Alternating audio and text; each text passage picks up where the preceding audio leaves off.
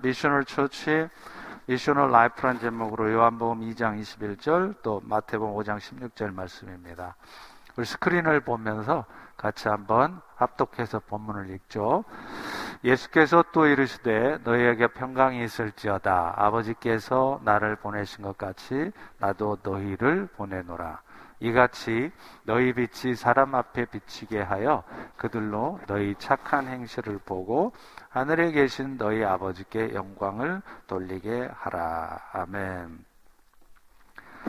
아, 요즘처럼 이 선교적 교회에 대한 관심이 많아진 적도 없는 것 같습니다. 그래서 이제는요, 어느 교회를 가도 초신자가 아닌 한은 선교적 교회라는 말은 다 들어보셨고 또 어느 정도는 알고 계세요.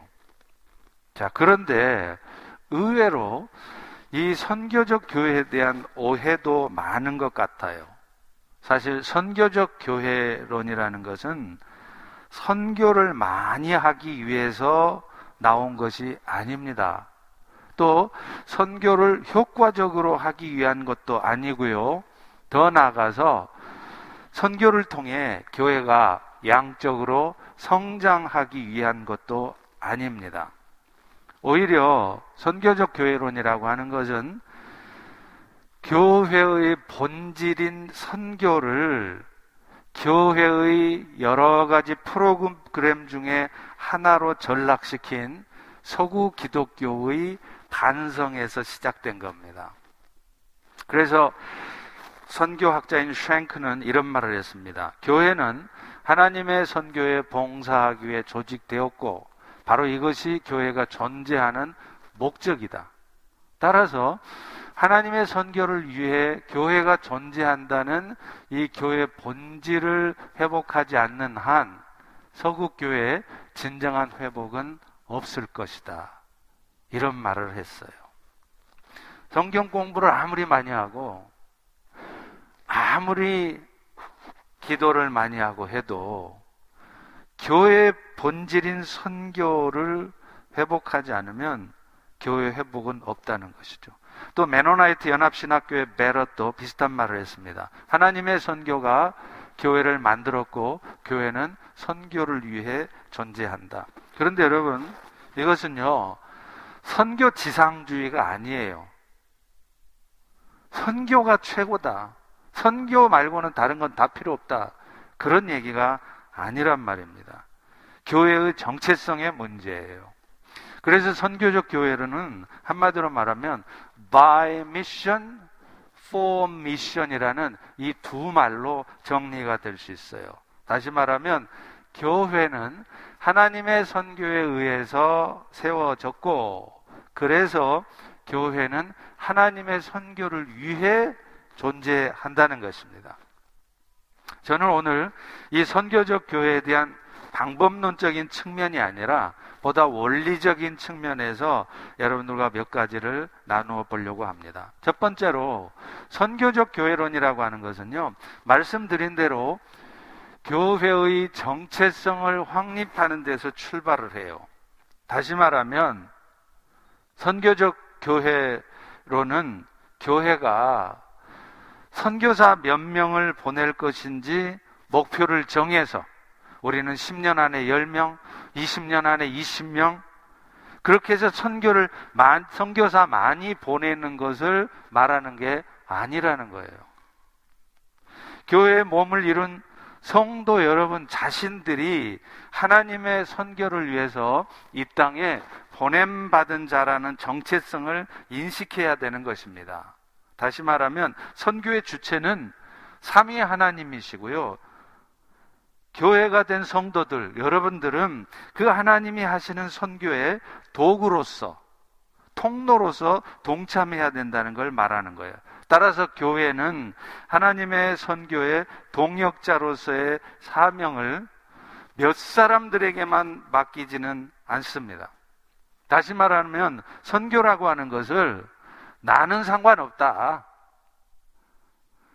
특별히 헌신된 몇 사람을 선교사로 파송하고 우리는 뒤에서 열심히 돈 보내고 기도해주고 그게 우리가 할 일이다, 그 말이 아니라는 말입니다. 오히려 선교적 교회의 모든 교회는요, 자신을 보내는 자, 선교사 파송하는 자가 아니라 내 자신이 하나님으로부터 세상에 보냄받은 자, the sent 라는 인식을 가져야 된다는 거예요. 다시 말하면 여러분 모두가 다 선교사라는 것입니다.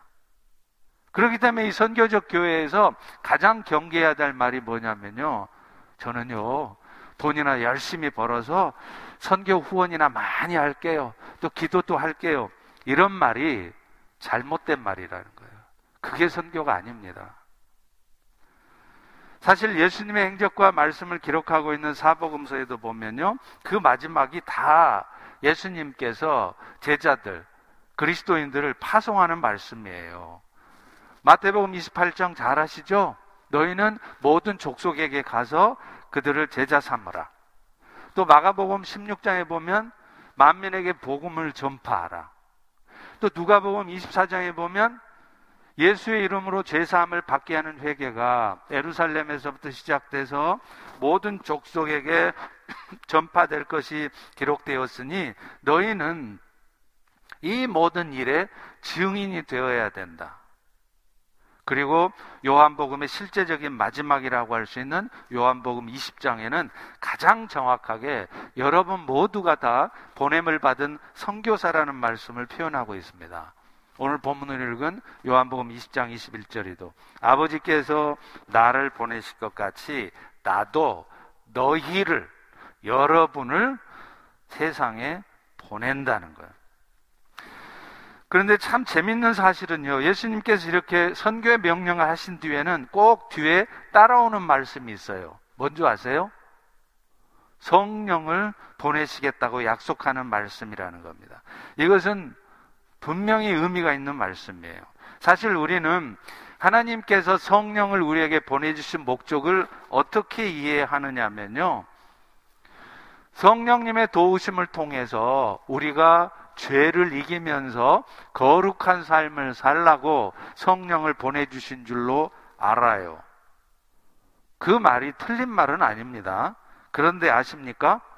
하나님이 여러분에게 성령을 집어넣어 주시고 여러분 안에 성령이 거하게 하신 궁극적인 목적은 여러분이 성령 통해서 거룩한 삶을 살라고 보내신 게 아니에요. 보다 궁극적인 목적이 있는데 그것은 곧 땅끝까지 그리스도의 증인으로 살아가라고 성령을 주셨다는 겁니다. 왜냐하면 사복음서에서 제자들을 파송하신 말씀 후에 항상 뒤를 이어 따라오는 말씀이 성령을 보내시겠다는 말씀이기 때문입니다. 요한복음 이 장 이십 장 이십일 절도 바로 다음 이십이 절에 이런 말을 하죠. 이 말씀을 하시고 예수님이 그들을 향해서 숨을 내쉬며 이르시되 성령 받으라, 이렇게 말씀해요. 또 실제로 우리가 너무나 잘 아는 말씀 사도행전 일 장 팔 절 다 암송하시죠? 너희에게 성령이 임하시면 너희가 권능을 받고, 그리고 나서 뭐라고 말합니까? 너희가 성령의 도우심을 통해 거룩해질 것이요, 착하게 살 것이요, 말씀대로 살게 될 것이요, 그렇게 말하고 있습니까? 아닙니다. 예루살렘과 온 유대와 사마리아와 땅끝까지 이르러 내 증인이 되리라, 이렇게 말하고 있다는 거예요. 결국 성령을 여러분 모두에게 주신 목적도 착하게 살아라, 죄 이기고 살아라, 그게 궁극적 목적이 아니라는 겁니다. 선교의 사명을 감당하기 위한 것, 다시 말하면 여러분 모두가 내 자신이 선교사라는 그런 정체성과 사명감을 가지고 영혼 구원을 위해서 살아가라고 보내주신 것이라는 겁니다. 실제로 보면요, 성령이 구약시대에는요 소수의 선지자들, 제사장들, 왕들에게만 임했어요. 그죠? 근데 신약시대에 오면 그 성령을요 하나님께서 모든 택함받은 성도들에게 보내신다고 말씀하세요. 이 말씀이요, 예수님이 오시기 이미 칠백 년 전에 요엘서 이 장에 예언이 되어 있어요. 그래서 요엘 이 장 이십팔 절에 보면 이런 말이 있습니다. 너희 자녀들이 장래일을 말하고 너희 늙은이는 꿈을 꾸며 너희 젊은이는 이상을 볼 것이며. 그런데요, 우리는 이 말씀을 잘못 이해해요. 대부분 성도들이, 아마도 여러분도 그러셨을 거예요. 이 말씀을 어떻게 이해하느냐, 하나님께서 어린아이들한테는 예언을 하게 하고 젊은 사람들한테는 환상을 보여줘서 당신의 뜻을 계시하시고, 또 늙은이들한테는 꿈을 통해서 자신의 뜻을 알려주신다, 이렇게 얘기를 해요. 그래서 나이 드신 어르신들은 맨날 하는 얘기가, 간밤에 내가 꿈을 꿨는데 아무래도 심상치 않아, 맨 꿈 얘기하는 거예요. 젊은 사람들은 내가 기도하는데 하나님이 환상을 보여줬는데 그 환상에서 뭐가 어땠더라. 여러분, 이게 굉장히 위험한 얘기예요. 물론 하나님은 오늘도 꿈을 통해서, 환상을 통해서 자신의 뜻을 계시하십니다. 그런데 이 말씀은 그 말이 아니에요. 그럼 무슨 말이냐? 애들이든 청년이든 노인이든 상관없이 모든 성도들에게 성령을 보내주셔서 하나님의 선교에 대한 비전, 하나님의 선교에 대한 비전을 품게 하시겠다는 얘기지, 환상 보고 예언하고 꿈꾸게 하시겠다는 얘기가 아니에요. 요, 요엘서 이 장 이십팔 절 앞부분을 보면 그게 잘 설명이 돼 있어요. 그 후에 내가 내 영을 만민에게 부어주리니, 이렇게 말하고 나서 자녀들이 예언할 것이요 청년들은 환상을 보고 아비들은 꿈을 꾸리라, 이렇게 말씀하고 있죠. 결국 요엘서 이 장 예언은 모든 성도들에게, 신약시대가 되면 모든 성도들에게, 모든 여러분들에게, 여러분 모두에게 성령이 임하게 될 것이고, 그 성령을 주신 목적이 뭐냐, 여러분 모두가 이다희 선교사님이나 김대영 목사 같은 이런 사람만이 아니라 여러분 모두가, 성도든 집사든 안수집사든 권사든 장로든, 여러분 모두가 다 선교사의 사명이 주어지게 되었다는 것을 의미하는 것입니다. 그런 의미에서 지난 케이더블유엠씨 한인세계선교대의 미셔널 처치 트랙에서 사역보고를 했었는데요, 양춘길 목사님의 필그림 선교교회, 성도들이 한 이천 명 가깝습니다. 그런데 거기는 목표가 있어요. 뭐냐면 모든 성도들의 오십 퍼센트가 이런 선교적 교회 미션팀에 조인하는 거예요. 또 뉴욕주에 있는 시라큐스에 있는 시라큐스 한인교회는요, 성도가 많지도 않아요. 백오십 명입니다. 그런데 그 교회는 성도들의 팔십 퍼센트가 모두가 다 미션팀에 다 조인돼 있어요. 오늘 여러분은 선교적 교회로서 하나님의 선교에 동참하고자 하는 미션팀에, 선교팀에 가입하고 계십니까? 그저 인생을 열심히 살면서 새벽부터 저녁까지 열심히 돈 벌어서 자식들 잘 키워놨지만, 정말로 여러분이 선교적인 사명 가운데 인생을 살아오셨습니까? 돌아봐야 됩니다. 선교적 교회 두 번째는요, 이런 생각 가운데 선교적 교회는 선교 대상 지역을 해외로 한정하지 않는다는 거예요. 다시 말하면 cross cultural mission, 초문화권 선교만이 선교가 아니라 우리의 모든 이웃들을 다 선교 대상자로 삼는다는 말입니다.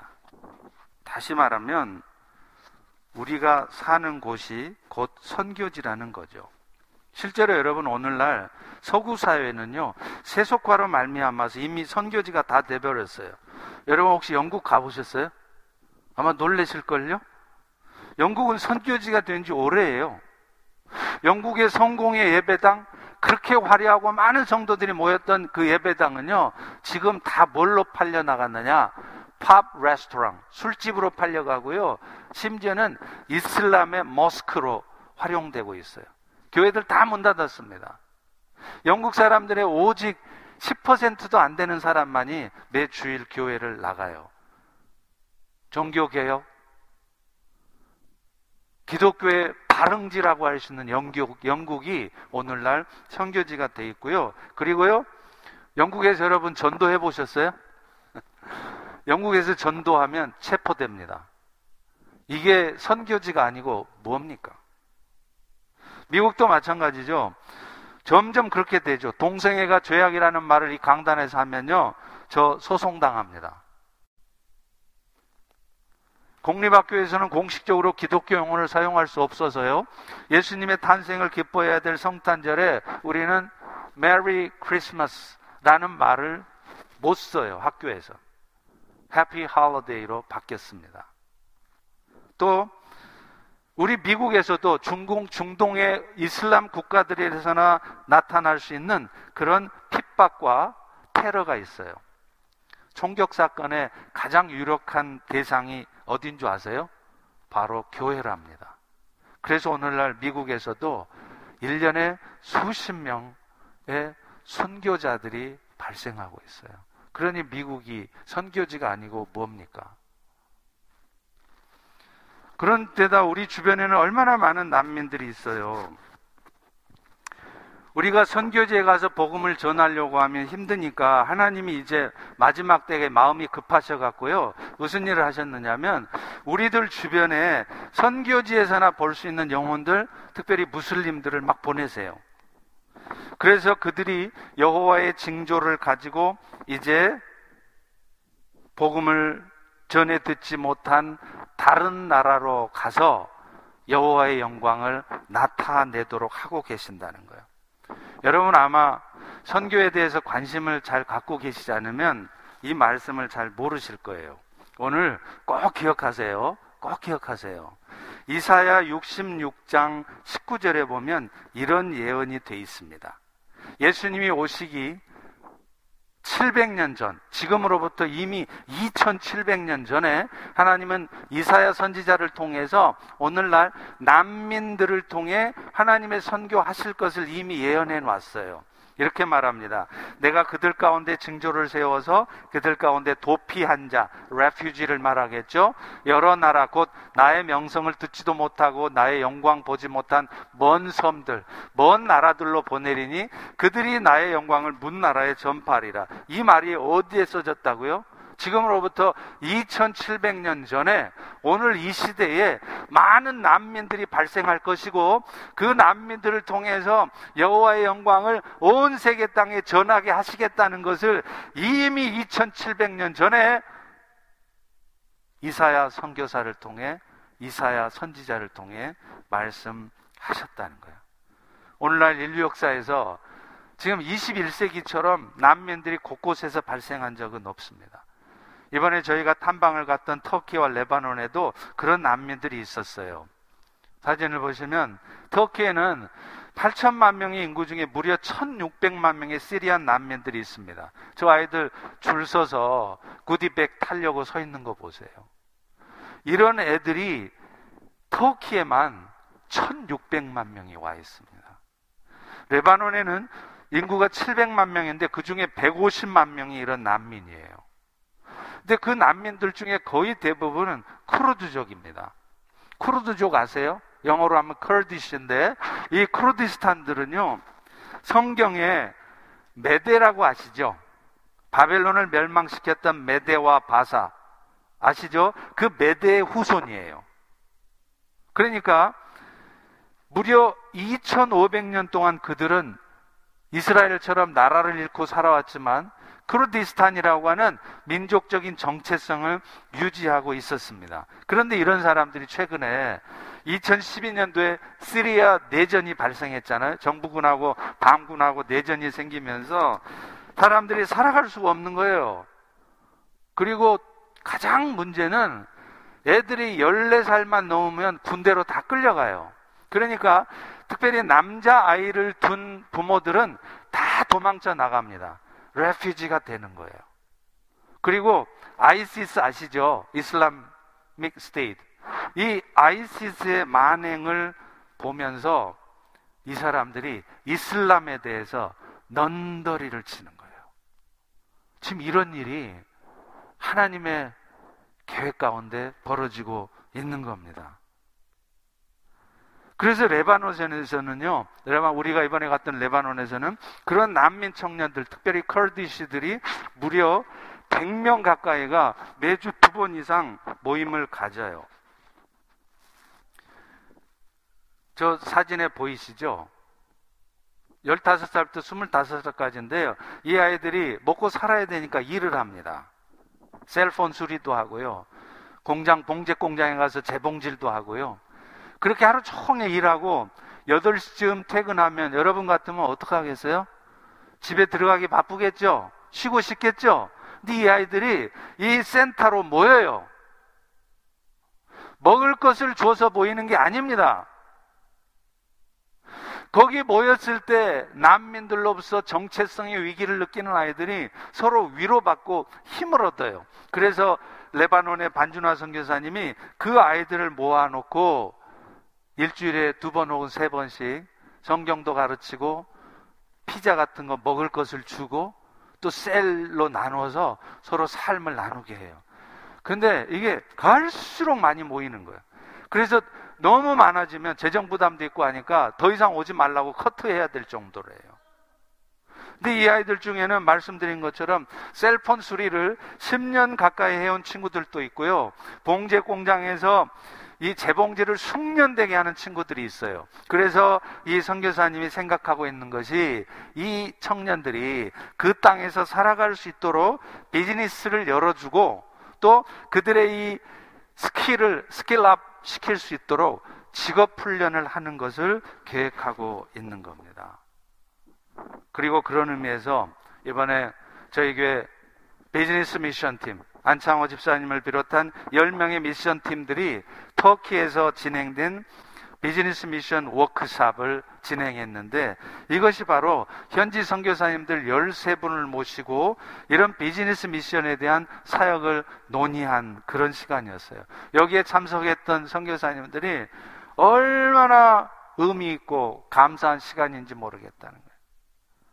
그리고 실제로 안바울 선교사님이 사역하고 계시는 터키의 안디옥 거기에서는요 중고 장터 혹은 모자익 사업을 통해서 그 일이 실제적으로 이루어지고 있습니다. 저 중고 장터를 운영하고 있는 이 쿠르드 난민은요 교회에서 십일조를 제일 많이 한대요.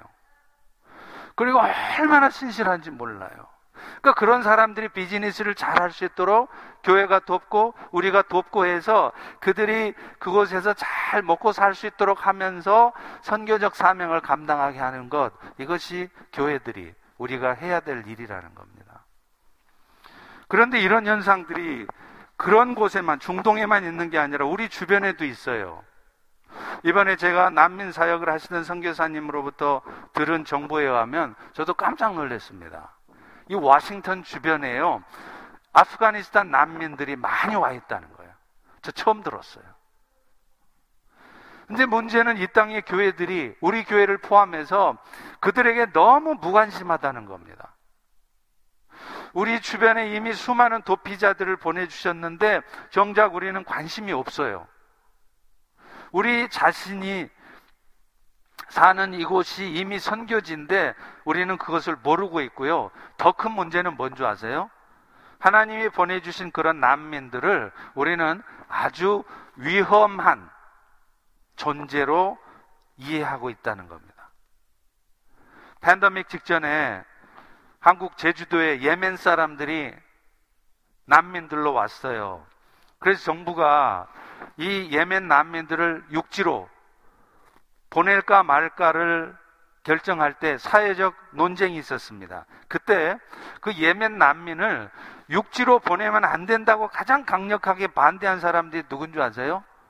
기독교인 교회들이었어요. 명분은 그럴듯하죠.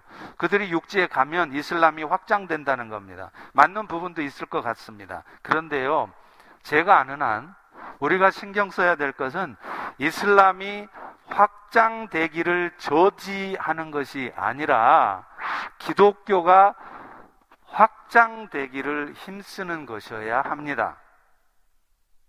그러려면 기독교가 확장되는 데 힘쓰려면 어떻게 해야 돼요? 그 예멘 사람들을 적으로 안전에 위협이 되는 사람들로 볼 것이 아니라 하나님께서 보내주신 천하보다 더 귀한 영혼으로 봐야 된다는 거예요. 그런데 우리는 그렇게 보지 않는다는 거죠.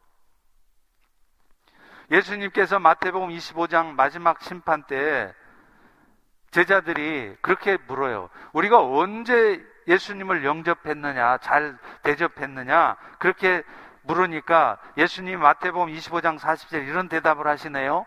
내가 진실로 너희에게 이르는데 너희가 여기 있는 내 형제 중에 지극히 보잘것없는 자, 아무리 사랑해주고 섬겨줘도 밑빠진 독에 물붓기처럼 보여지는 그런 쓰잘데기 없는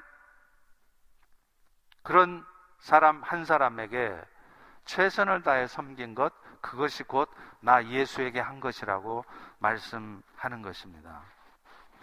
팀 체스트는 일상교회라는 책을 썼어요. Everyday Church. 근데 그 책에서 이런 말을 합니다. 뉴욕의 지하철에서 만난 홈리스, 노숙자는요, 거지로 가장해서 나타난 예수님이었다. 팀 체스터에게 노숙자는 자신의 안전을 위협하는 적대자, 그래서 어찌하든지 피해야 되는 상대가 아니라 예수님이셨던 겁니다. 예멘 사람들도 사실은 예수님이 보낸 자들인데 우리는 그들을 아주 위험한 자로만 보고 있다는 것입니다. 물론 한쪽 논리로만 말할 수 없는 부분이 있다는 것 저도 인정해요. 그런데 제가 말하려고 하는 것은 우리 주변에 하나님께서 보내신 자들을 우리는 너무 안전 문제만을 고려하면서 애써서 모른 척하고 있다는 것을 말하는 겁니다. 제가 미국에 와서, 그것도 교회에 와서 가장 많이 들었던 말이 뭔 줄 아세요? 너무나도 안타깝게요, 십자가의 예수가 아니라 성도들이 하는 말 중에 제일 많이 듣는 말이 세이프티 이슈예요. 뭔 일을 하려도 항상 세이프티 이슈가 문제가 됩니다. 아무것도 못해요.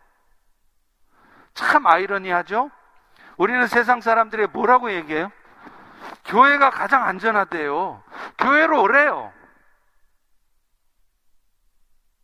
찬양할 때도 주님은 우리의 피할 산성이시오 요새시라 맨날 그러잖아요.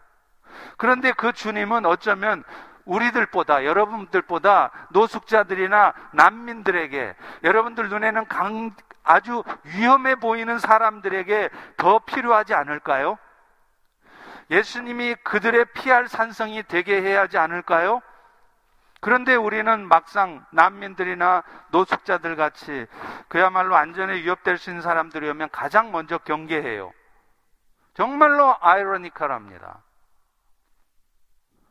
물론 안전 문제 중요하죠. 그런데 저는 그 안전 문제에 지나치게 집중하기보다 먼저 팀 체스터의 말을 되새겨야 된다고 생각합니다. 그들은 우리에게 위험한 존재이기 이전에 주님이 보내신 지극히 작은 자 하나이다. 아멘이십니까? 아멘이십니까? 그러면 이제 그런 사람들 돕는데 딴소리 하지 없깁니다. 맨날 세이프티 이슈 하면서 세이프티가 중요하다고 그런 얘기 많이 안 하시는 겁니다. 그리고 사실 교회를 표현할 때 우리는 로컬 처치라는 말을 하잖아요.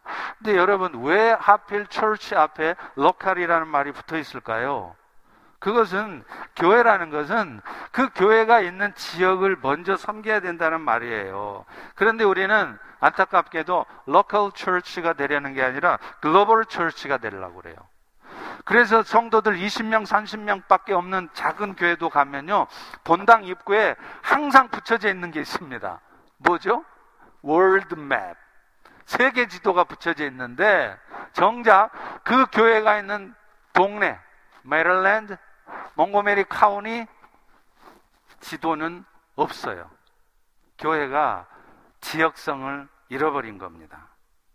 앞서 말한 필그림 선교교회가 동성애 때문에 이천만 불짜리 예배당을 포기하고 나오고 나서 이제 예배를 드려야 되잖아요. 그러니까 공간을 찾으러 다녔대요.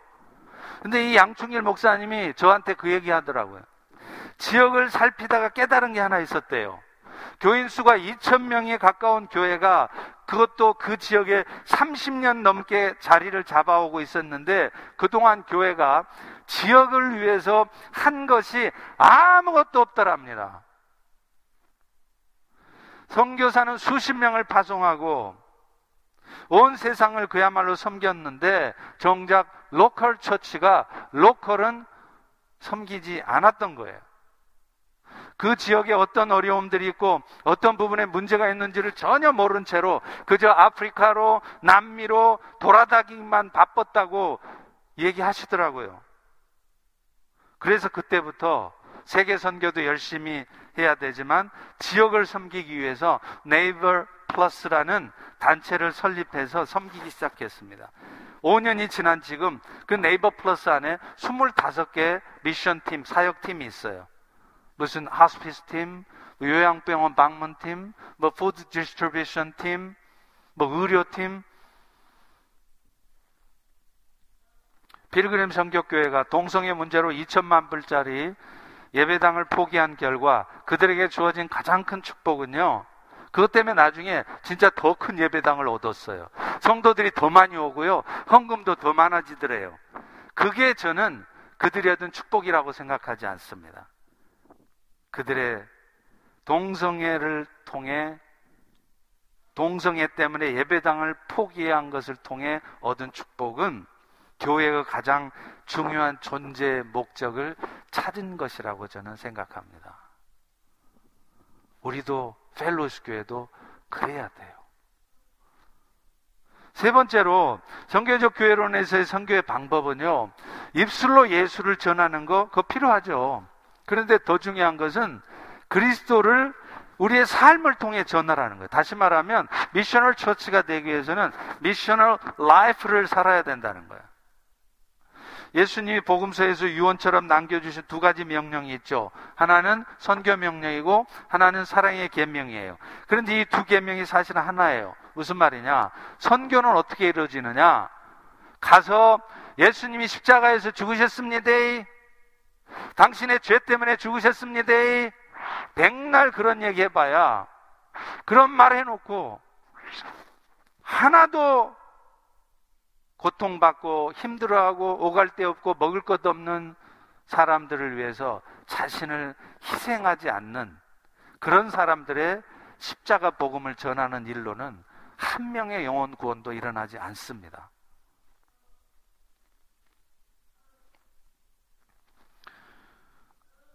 고린도전서 십삼 장 팔 절에 사랑은 언제까지나 떨어지지 않는다 그러잖아요. 근데 여러분이 언제까지나 떨어지지 않는다? 그 사랑하고 있으면 자식들이 시험에 붙는다는 말인가? 그 생각해 보셨어요? 이 번역이 틀린 거예요. 이 번역 고쳐야 돼요. 떨어지지 않는다가 아니라 사랑은 언제나 실패하지 않는다라고 번역을 바꿔야 됩니다. 실제로 영어 성경에 보면 Love never fails라고 되어 있어요. 오늘도 여러분이 지금 뭐 어떻게 하면 좋을까?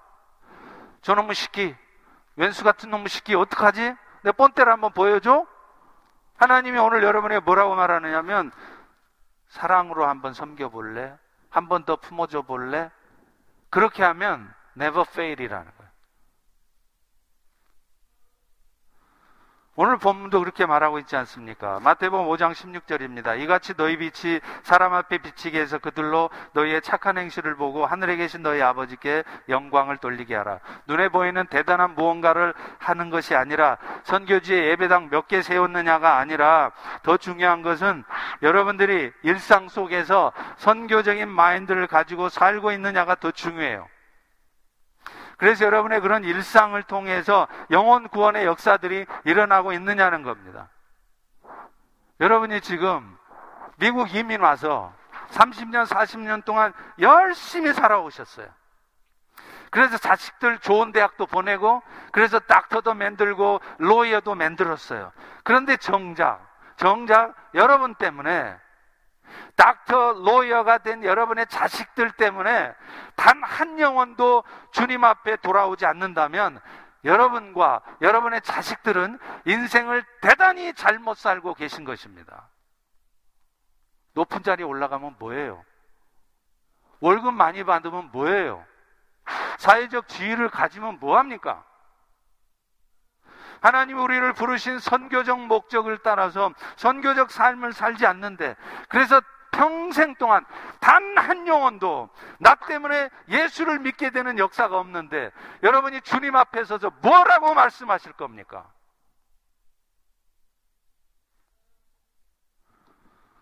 이번에 터키와 레바논을 방문하면서 이슬람 지역의 안타까운 현실을 봤어요. 안바울 선교사님을 따라서 시리안 난민 캠프를 방문했습니다. 그랬더니 거기 저 촌장이라는 사람이 오른쪽에 시커먼 옷 입고 있는 사람이에요. 사십 세나 됐을까?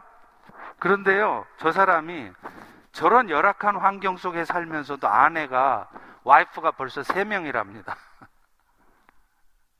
여성들의 삶은 노예도 그런 노예가 없어요. 저곳에서는 여자들이 이혼을 당하면 평생 공동체에 발을 붙이고 살 수가 없기 때문에 남편한테 맨날 두들겨 맞고, 자식들도 지속적인 학대를 받고 있어도 가정을 떠날 수가 없어요. 살아갈 수가 없기 때문에. 그래서 레바논의 이미숙 선교사님이 하신 사역 중에 하나도 그런 상황에서 도망쳐 나오거나, 또 남편들이 집을 떠나버려서 싱글 맘이 되어 있는 그런 여자들과 아이들을 위해 사역을 하는 거예요. 그래서 일주일에 한두 번씩 저녁에 모여서 식사도 하고 성경도 배우고 삶을 나누는 모임을 합니다. 근데 이 모임에 해주는 거 없어도 서로 위로받고 싶은 마음에 오지 말래도 온대요.